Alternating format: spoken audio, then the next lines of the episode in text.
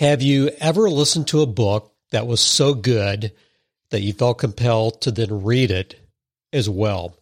That is what happened when I listened to the audible version of The Amazon Way by John Rossman. I then read it and realized this is one of the most insightful yet challenging management books I've read in a very long time. The book is based on the 14 leadership principles which are now 16 at Amazon. The leadership principles are called LPs and are conveyed by the gifted senior executive at the time who led his team in launching the Amazon third party marketplace business. Today, John Rossman is an innovation and strategy advisor at Rossman Partners, and I cannot wait to talk about these 14 leadership principles, which John talks about in the Amazon way. I'm Mark Gandy. This is CFO Bookshelf. Our conversation with John Rossman is coming up next.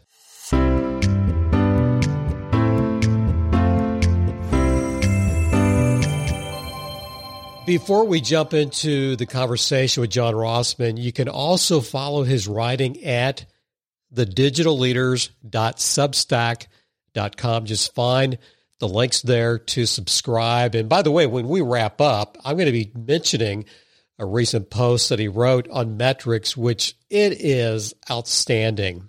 The Amazon Way just went through another update. And that was my first question for John. How's the reception been? The reception has been great because a lot of companies and teams are trying to rethink how do we compete. And they realize that leadership and culture is the hardest part of that, the most important part of that, and that you have to be deliberate about it. And so these give you something that you can start with and evaluate. I never suggest that these are the right leadership principles for anybody else, but I do suggest read these, think about them, and ask your, well, how do we think about that? What would be our um, approach for that topic? At the end of the book, one of the new appendixes is about building your own leadership principles. And so I kind of give my, my interpretation of a recipe or an approach for how to build your own leadership principles. But, you know, that the reception has been great and it's been, it's been, um, just a su- surprising honor and opportunity to get to go talk with teams who are, who are thinking this through for themselves. I listened to the 2021, 2021 update uh, to the book. So I first listened to it and I thought, this is good. But then I read it. And it, my opinion is if you first listen to it, I'm just recommending now go back and read the book. Well, I read it not once, I read twice back to back. And again, here's my tip for reading the book read the introduction, read the conclusion, then start from the beginning. That is my suggested way. The conclusion, by the way, there is a ton of wisdom, and you just said a few of those things. Uh, it's not necessarily a recipe, but you have to look at these holistically. It, did I did I get that right, John?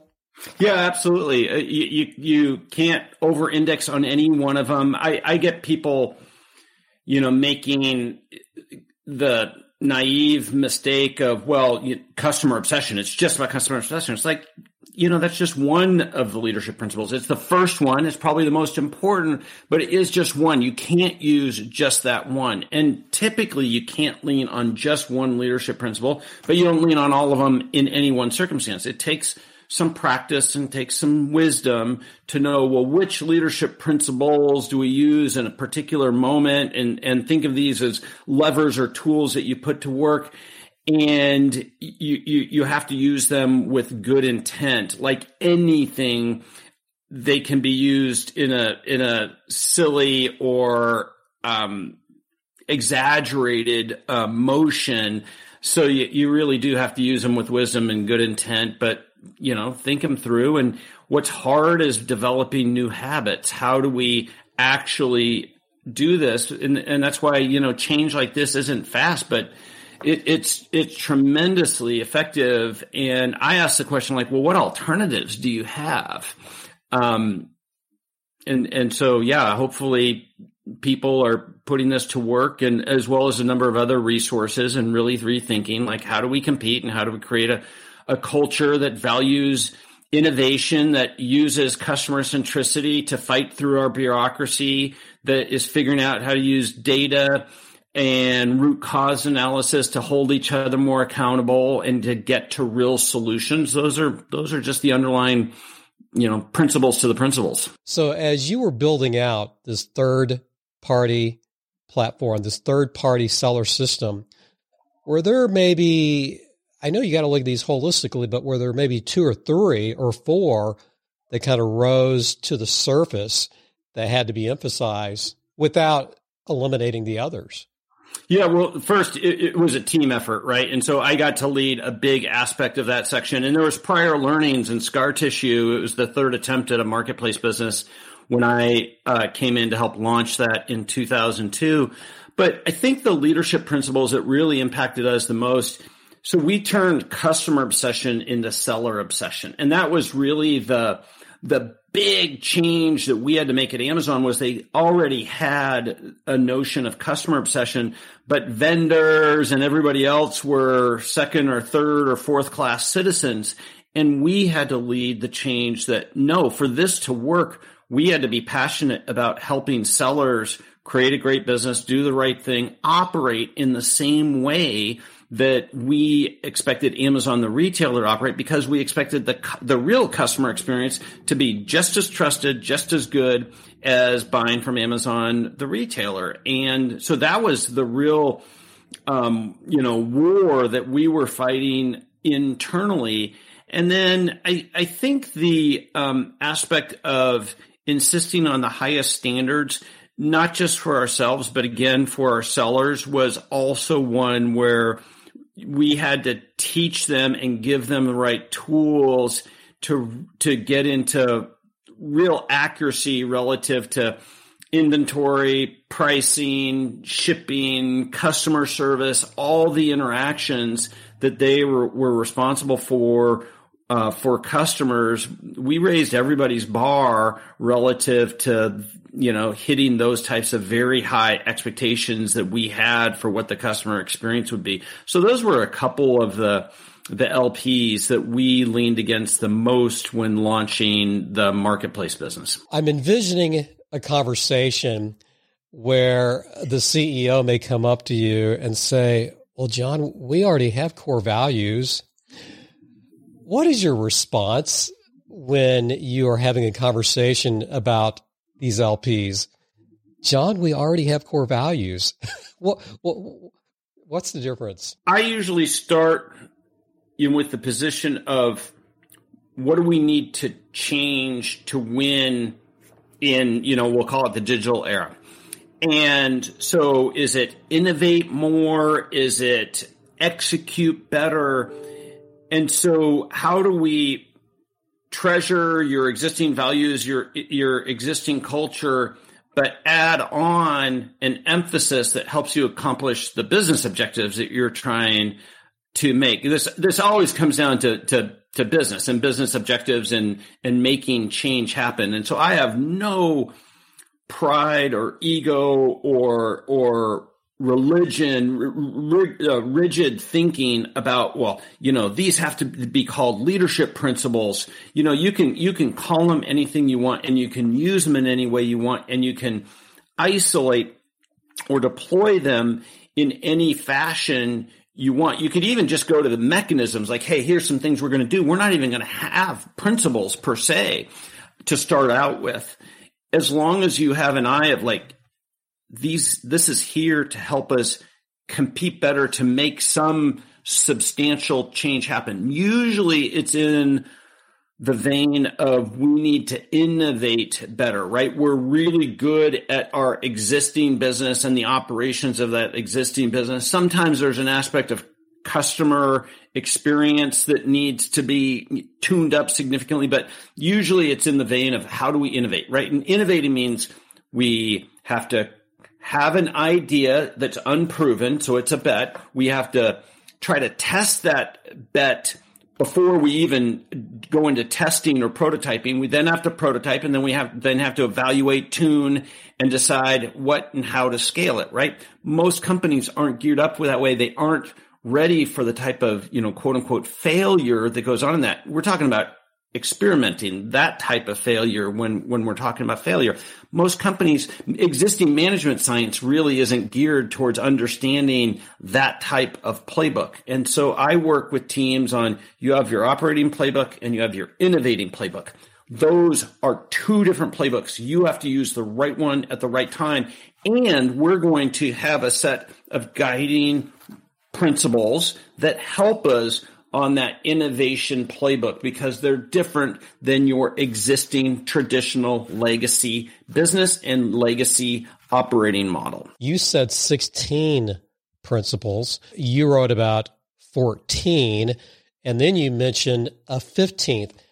And, sir, that 15th, you got a standing ovation. What is your 15th or suggested 15th LP?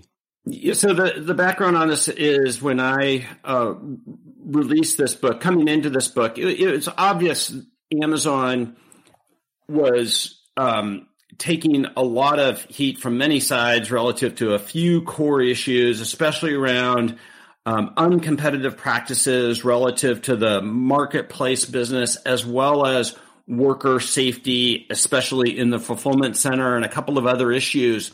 And so I wrote this suggestion as a, a strategy for Amazon to, to both help create real change within the organization as well as to battle the naysayers that are, were out there. And so this was, I always say like, you know, is delivered with a hug, right? Like this was delivered with good intent. If I, if I had, 10 minutes with Andy Jassy, the new CEO, this would have been my suggestion to him on like what to do in this battle that they were in. And so I wrote this suggested 15th leadership principle and it's called, um, it's a twist off the golden rule. So I'll just yes. read what I wrote here.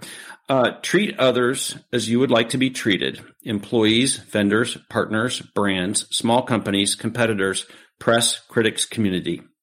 Contribute and be a leading steward of your community Foster and lobby not for your best interests, but for future innovation and competition's best interests. Conduct yourself both personally and as an organization in a way your mom and your kids would be proud of, always. So that was the suggestion I had to them. Now, I, I'm not claiming influence or credit for this, but the facts are that about six weeks after I released the book, Amazon announced two new leadership principles that cover roughly the same scale as my one suggested leadership. So that, so they came back with a 15th leadership principle, which is called strive to be the earth's best employer. And the second was success and scale brings broad responsibility. So both of those together kind of um, cover the same scope. And I think it, you know, to some degree, it was a clear need that Amazon had that they, you know, when I was at Amazon, we were a scrappy startup that was doubted whether it was going to survive, right? We were called Amazon.toast, Amazon.org, Amazon.bomb. You know, 20 years later, it's a, it's a much radically different company, radically different story, but yet Amazon still has some of that scrappy behavior. Some of that scrappy behavior is good, but some of it needs to to add in at different points slightly different orientations and elements and that's what they're trying to change with those leadership principles. I again i applaud you. By the way your that what you just read that that's a bonus because i think in the book it's basically one or two sentences uh, of that golden rule. The the other opinion i had about your 15 principle is that it should be at the hub and everything else flows from that from that 15th principle. I also, in my opinion, don't think any of the other 14 principles are watered down. I mean, these principles are intense and they're hard, but yet I still think that all should flow to that that golden rule uh, statement that you just read, which is brilliant. I, I, I may be plagiarizing that, sir. Um, Please. I, I want to hit some big ideas.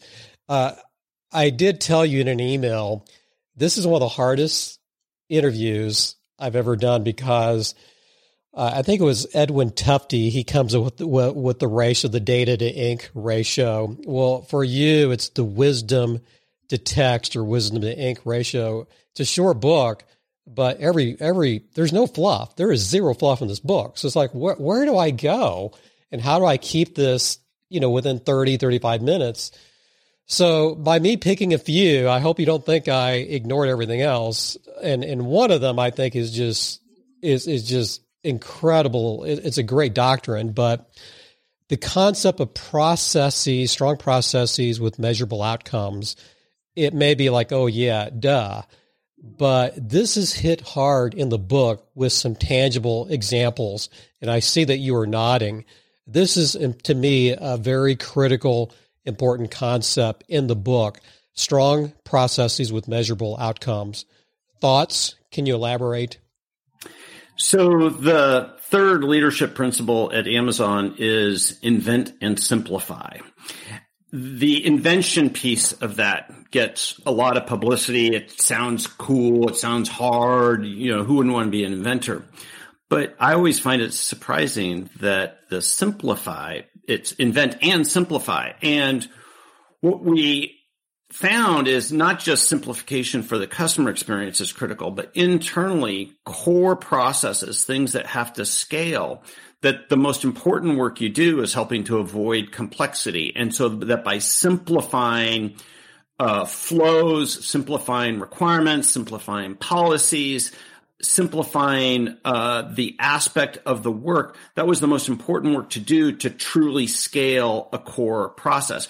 If you get that simplification down then you can apply all the right metrics right org structures right systems right processes but that's the most important element to do. And so that aspect of creating deliberately engineered processes, roles, flows, all of those things is core to scaling and, and operating with precision. I also liken it to what I believe being digital is about. I believe being digital is about having speed and agility. Speed is a repetitive motion, highly efficient, high quality, high precision. Well, that's your operational excellence. And so to become a truly digital organization, you have to take your wherever your operational excellence approaches are to the next level, more data, more insights, more accountability, more change, more root cause analysis. That's what getting to to operational excellence is about. So those are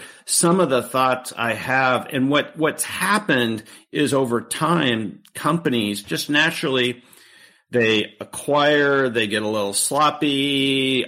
You, you, you hesitate to have the hard conversations around consolidation, changing jobs, simplifying work. And so you end up with this spaghetti bowl of processes, systems, data, how roles work and people that are, that are literally having to, they're locked into this morass. And so they, they, they can't be efficient it's hard work to detangle that that bowl of spaghetti, but I think it's essential if you're truly going to reinvent the way that work gets done and figure out how to scale and how to digitize that work. Again, you mentioned chapter three, invent and simplify. That was my favorite chapter. I believe it's the longest chapter. And I just want to comment that I don't care if you're a nonprofit. I don't care if you're a school organization. You could be a, a, a football coach, uh, a business, uh, 10 million, 20 million uh, you could be a Steve Blank startup. Invent and simplify. There are some great tangible takeaways in that chapter. So, uh, love love that that that part. I want to quote again. It's an invent and simplify. Take something really hard, make it simple, and wrap it in a compelling consumption model. That's what you did with the third party uh, seller program. So I apologize. We, we just we're, we're back on invent and simplify, but I, I love that line and that that's hard, and very few people do it effectively. If, if, if, you, if you think about you know the the history of the past 25 years of you know the, of the internet and you could even go back even further essentially what the internet is built on is a set of pr- protocols and company after company have just been adding abstraction layers to that protocol so that people who want to use it don't have to understand the underlying complexity of it. And so what you've seen now is taking processes and core capabilities, putting a nice wrapper on top of it and making it easy for people to consume it. And instead of being locked into having to purchase and acquire, you know, capital assets or people to operate something, now it's much simpler and I can buy it on a consumption model. Take, for example, uh, Amazon Web Services, the cloud computing business. The the the brilliant invention of that again is taking compute and instead of having to forecast what you need, acquire servers, have a data center to put it in, having people that understood how to install, stand up and operate data systems all so that you could just like what you want to do is run a new marketing program or you know scale an application or something like that but you have to go through all of this work to in order to have infrastructure. You know that's that's how it's happened in my lifetime right? Like i've been i've been beholden to that gatekeeper many times in the work that i do. Well now anybody can dial up server capacity on demand, turn it back down, try something, change it. And that's the beauty of uh, cloud computing. But it, it's not just in technical products or purely digitized products that you can do this in. You can also do this in real physical processes. So take, for example, FBA by Amazon, fulfillment by Amazon. That lets people through a simple interface plan, store, ship inventory, leverage Amazon's worldwide fulfillment network to help manage and ship their orders, both orders that come through Amazon through the marketplace business, but also orders from, from other sources that you could have. So that's an example. And so many great innovations today come through this, like, how do we abstract something really complex and make it simple and make it on demand? The exercise I like to do with any company is ask the question, what are your core processes, the things that you should be world class at that you could say, I'm going to have a competitive product that is highly defined, has high SLAs to it, is at a cost basis that would compete, and that I could make this platform strategy work. Even if you don't do it, going through that exercise will really challenge like are we as good at this core process as we should be? And how can we make it better by asking those questions around, well, what does it mean to be a platform service? We'll be right back. Money is all around us, and we think about it more than almost every other aspect of our lives. But how can we make more of it, and what's our drive for building wealth beyond just the numbers in our bank account? Join us on the Make More podcast as our host Matt Heslin brings to you a dynamic lineup of experts in the world of investing, business, health, and beyond. Together, they unpack the secrets to not just surviving, but thriving in today's economy. It's about more than just wealth. It's about crafting life experiences, seizing opportunities, and building a legacy. Subscribe now to the Make More with Matt Heslin podcast and join us every week for new expert insights and inspiration.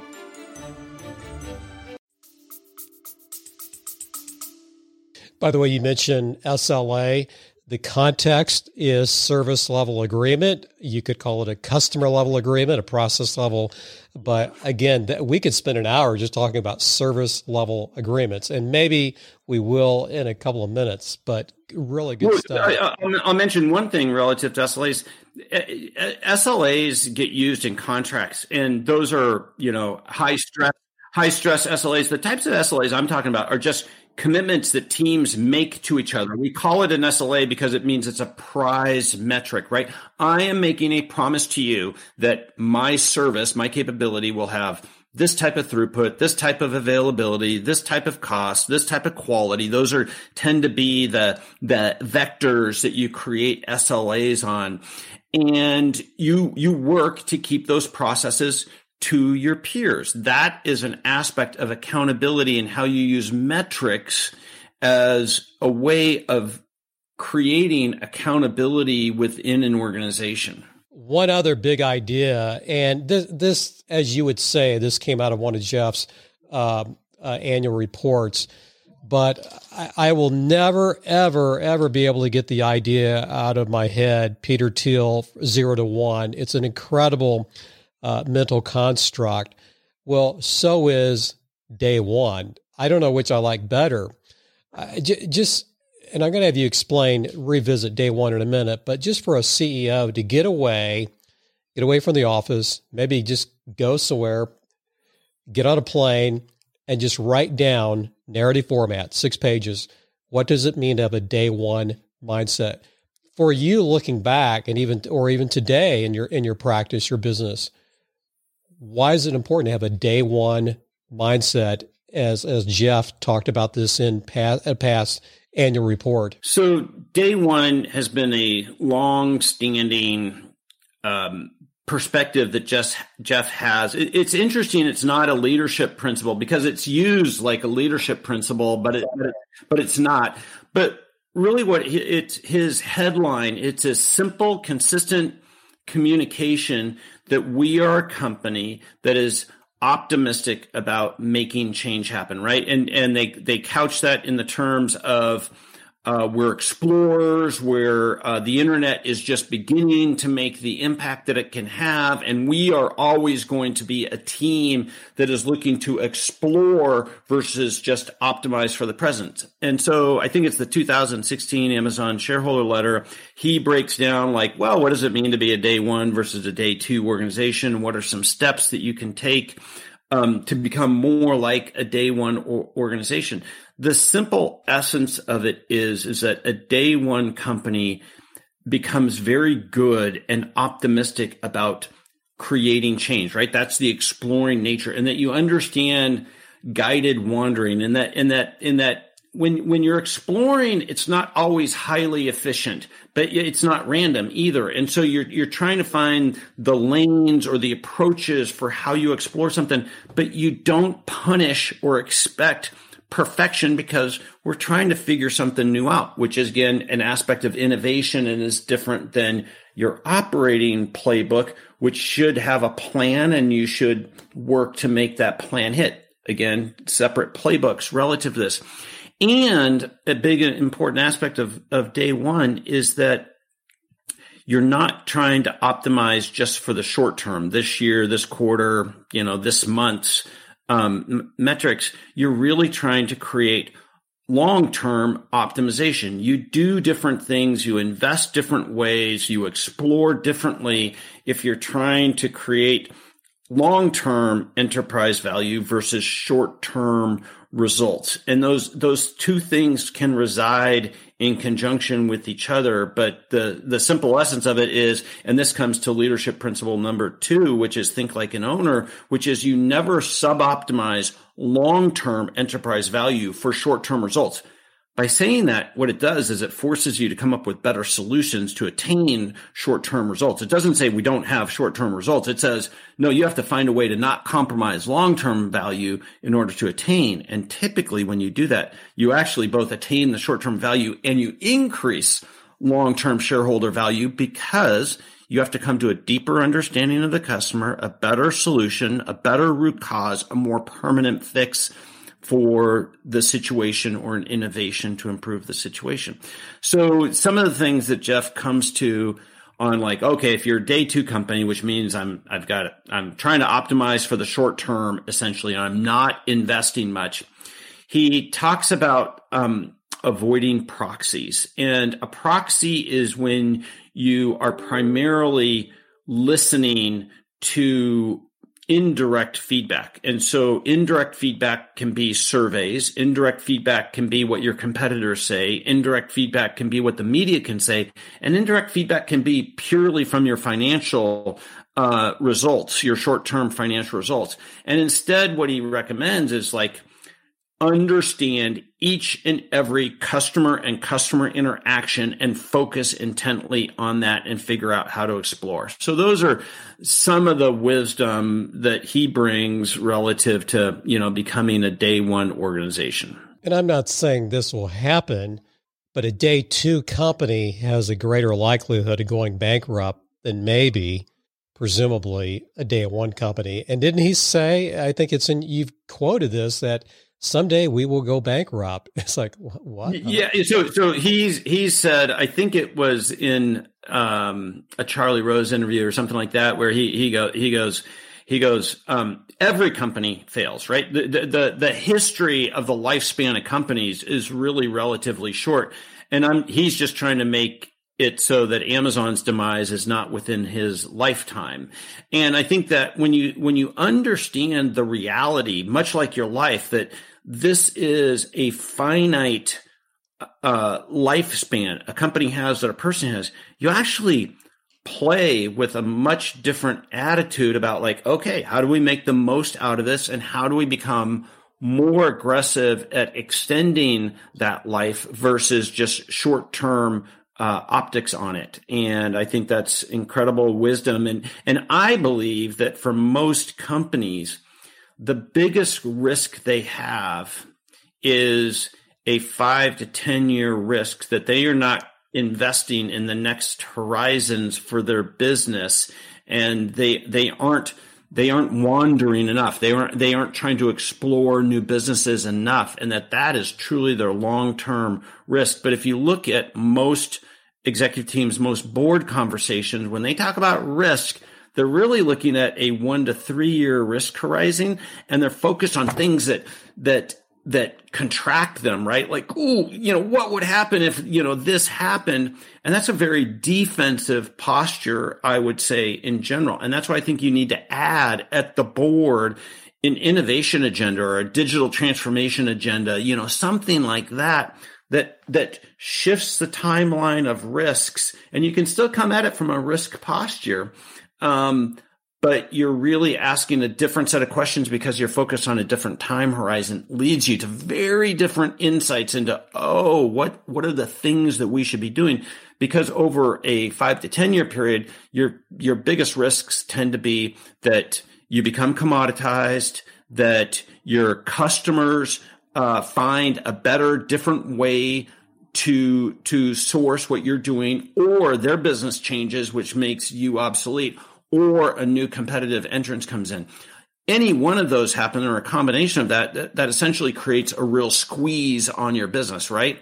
And so, okay, how do we fight commoditization? How do we how do we fight becoming irrelevant to our customers and how do we fight new competition? Now we're starting to talk about growth and innovation. There are so many great concepts and ideas.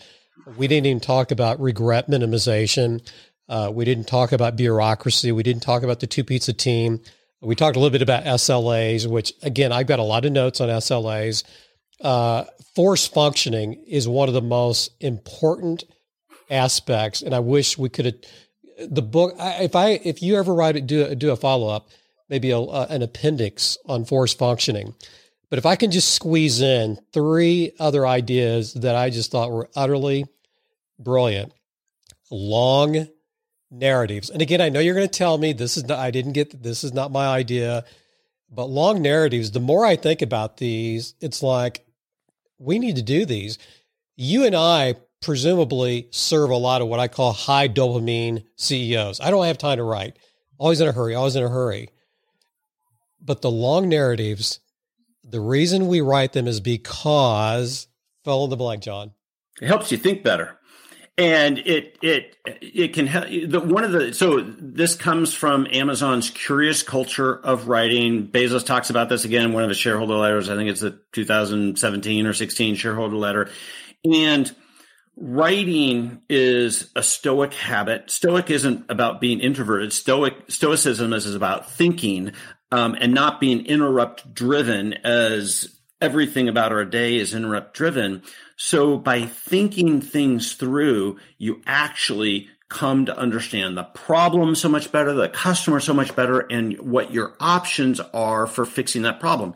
You can do it as an individual. You can do it as a team and teams writing narratives slow down and think through things so much better. And then you can make much better resource allocation decisions because we actually have thought through the situation much, much better. And so, you know, Amazon has a few techniques relative to the writing. They have the six page narrative. They have the future press release. They have uh, FAQs.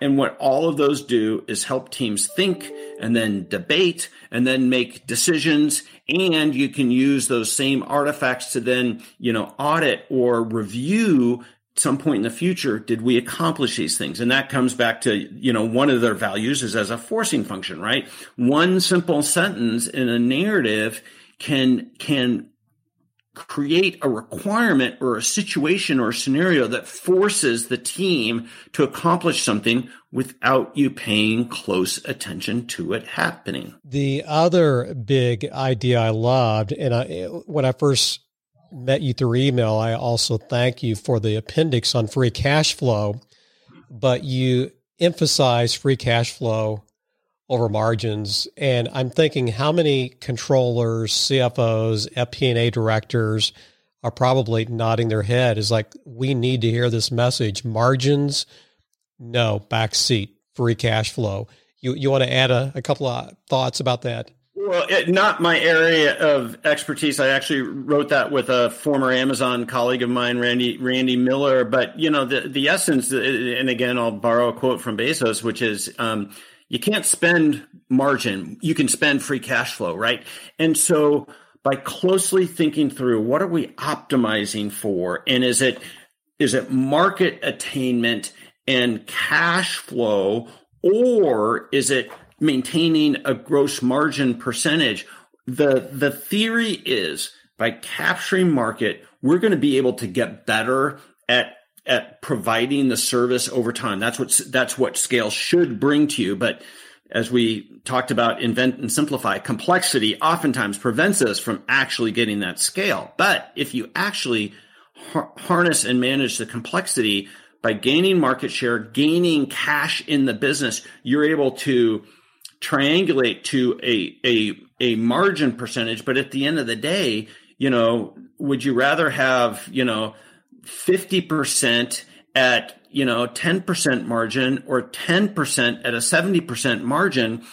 You know that's this that's the silly math that oftentimes gets made because a margin becomes the predominant metric that we're optimizing for. And it's it's pure fool's gold. And that's essentially what free cash flow uh, talks about. And it takes out all of the other accounting aspects that don't contribute to the money you have in the bank to spend. The uh, we'll we'll bookend this conversation by going back to your the appendix on how to create some of your own leadership principles. Here is one of my big takeaways, and it's such a big takeaway. It's probably one of my top three you start with principles.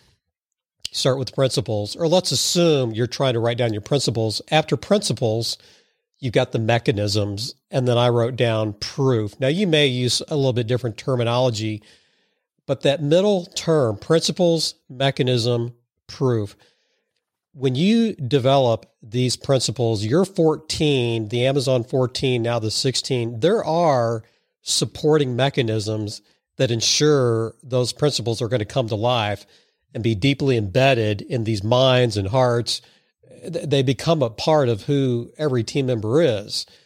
But the whole concept of mechanism, this is what separates core values from these very hard and difficult and intense uh, leadership principles. I know I did the talking there, but am I off track? No, I think that's a really good insight uh, about what the difference is. So a mechanism is essentially like how do you take a concept and how would you actually practice it? And a mechanism is then shared as like, hey, here's a technique to help live this principle. So, for example, one of Amazon's uh, leadership principles is about uh, diving deep, and another is about thinking big. Well, narratives help you do both right? So a narrative or this form of writing and debating is a mechanism to help us both dive deep and to think big.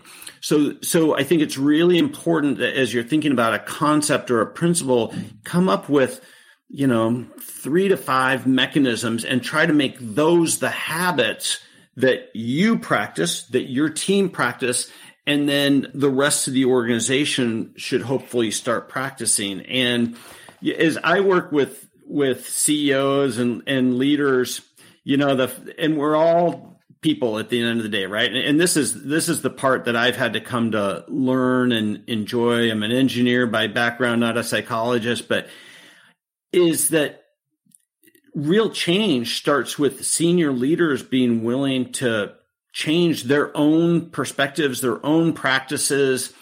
And that's hard. Everybody wants like, well, you know, the rest of the organization needs to change. I don't really need to change my personal practices or my personal beliefs or where I spend my time is a really important one for CEOs is where I spend my time. But that's where real change uh, happens because everybody patterns after you know the leader and it it actually you know creates the type of outcome you want and so you know real change starts with individual practices which gets back to peter drucker's book the effective executive which is if you want to be an effective executive you have to be an effective you not not making everybody else effective and why i find you know that book to be uh, such a, a timeless treasure before we have you plug the heck out of your current work I, I just have to ask, I need to be nosy. What are some of your favorite books? I know you're a reader. You think you're a deep thinker. So I'm curious what some of your favorite reads are. Yeah, and, and like everybody, I have a little bit more time on my hands uh, these days because I'm not traveling all the time. You know, I, I, the concept of a favorite book is kind of like you know I, have got the things I like and that I'm currently listening to, but um, I really liked uh, Shoe Dog, which is Phil Knight's book. And the reason I liked it is everybody thinks of Nike as like, again, this huge conglomerate, like, oh, they, they, they have an incredible business. Well, the first seven, eight years of Nike was Phil Knight just bootstrapping the heck out of that company and how near death it, it was and that's why I love that book. And I also I grew up in Beaverton, Oregon, and so you know the the the time period was was relevant to me and everything. So I really liked uh, that book. I, I really like uh, Peter Thiel's uh, Zero to One because I th- it really forces you to ask a set of questions about your value proposition for a new product or new service and how to differentiate it, how to create a new category relative to it by asking a set of questions and not always just thinking incrementally. So those are a couple, and you know, the Peter Drucker uh, book is um, one that I I I read just honestly on that book. I, I read just the preface of it. I think the preface is the stunning part of that book, and where he gives you kind of eight practices um, to be and and I always just go, man, I'm just failing all the time on all of those eight and everything. No, so I disagree with that. Bullet point number one: what needs to be done, and really, if you go back to all of your 14 principles and again, I, I know you're going to correct me. They're not mine, but all of the 14 principles, now the 16, they go, they have something to do with what needs to be done right now and tomorrow. And, and how to serve the customer and the organization and, and not your own whims, right? Exactly. So I, I mean, I've looked at your website. You have a cool website tell us about your practice and what you're what you're doing. Yeah, so Rossman Partners is a firm to help companies and leaders compete and win in the digital era. And whether that's through, you know, leadership or strategy or technology or operations, like we listen first and really understand like what you're trying to attain and what the challenges are, what's needed, and help deploy those um, for that, you know, purpose built mission. And so we don't come in with a rote methodology or standard solution set. It it really is like understand the job that needs to be done here, and that's the work I love to do, which is to help companies uh, compete and create that day one opportunity for themselves. John Rossman, love the book. I've read it twice now. I've listened to it. It's not going to be the last time. I want to so when I say I love this book, and I've been recommending it, so huge honor to have you chat with us. Well, I appreciate your preparation, and you've challenged me in some ways. Um, and so I really appreciate all that you do and and in in your preparation. So thank you, Mark.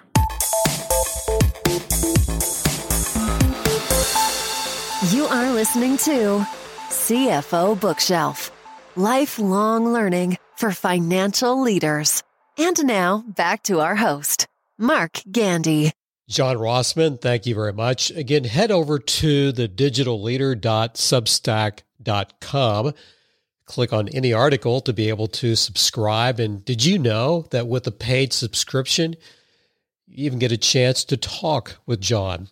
Uh, just this morning, I read Chasing Perfection Use Metrics to Build a Culture of Accountability, Customer Obsession, and Excellence. And I love the section about Did my customers have a good day today? And then near the end of the article, scroll all the way down, there are two screenshots on designing metrics and metrics meetings. There are about a dozen attributes on metrics in that screenshot, and some I'd never even considered before, such as, again, asking, Did my customer have a good day today?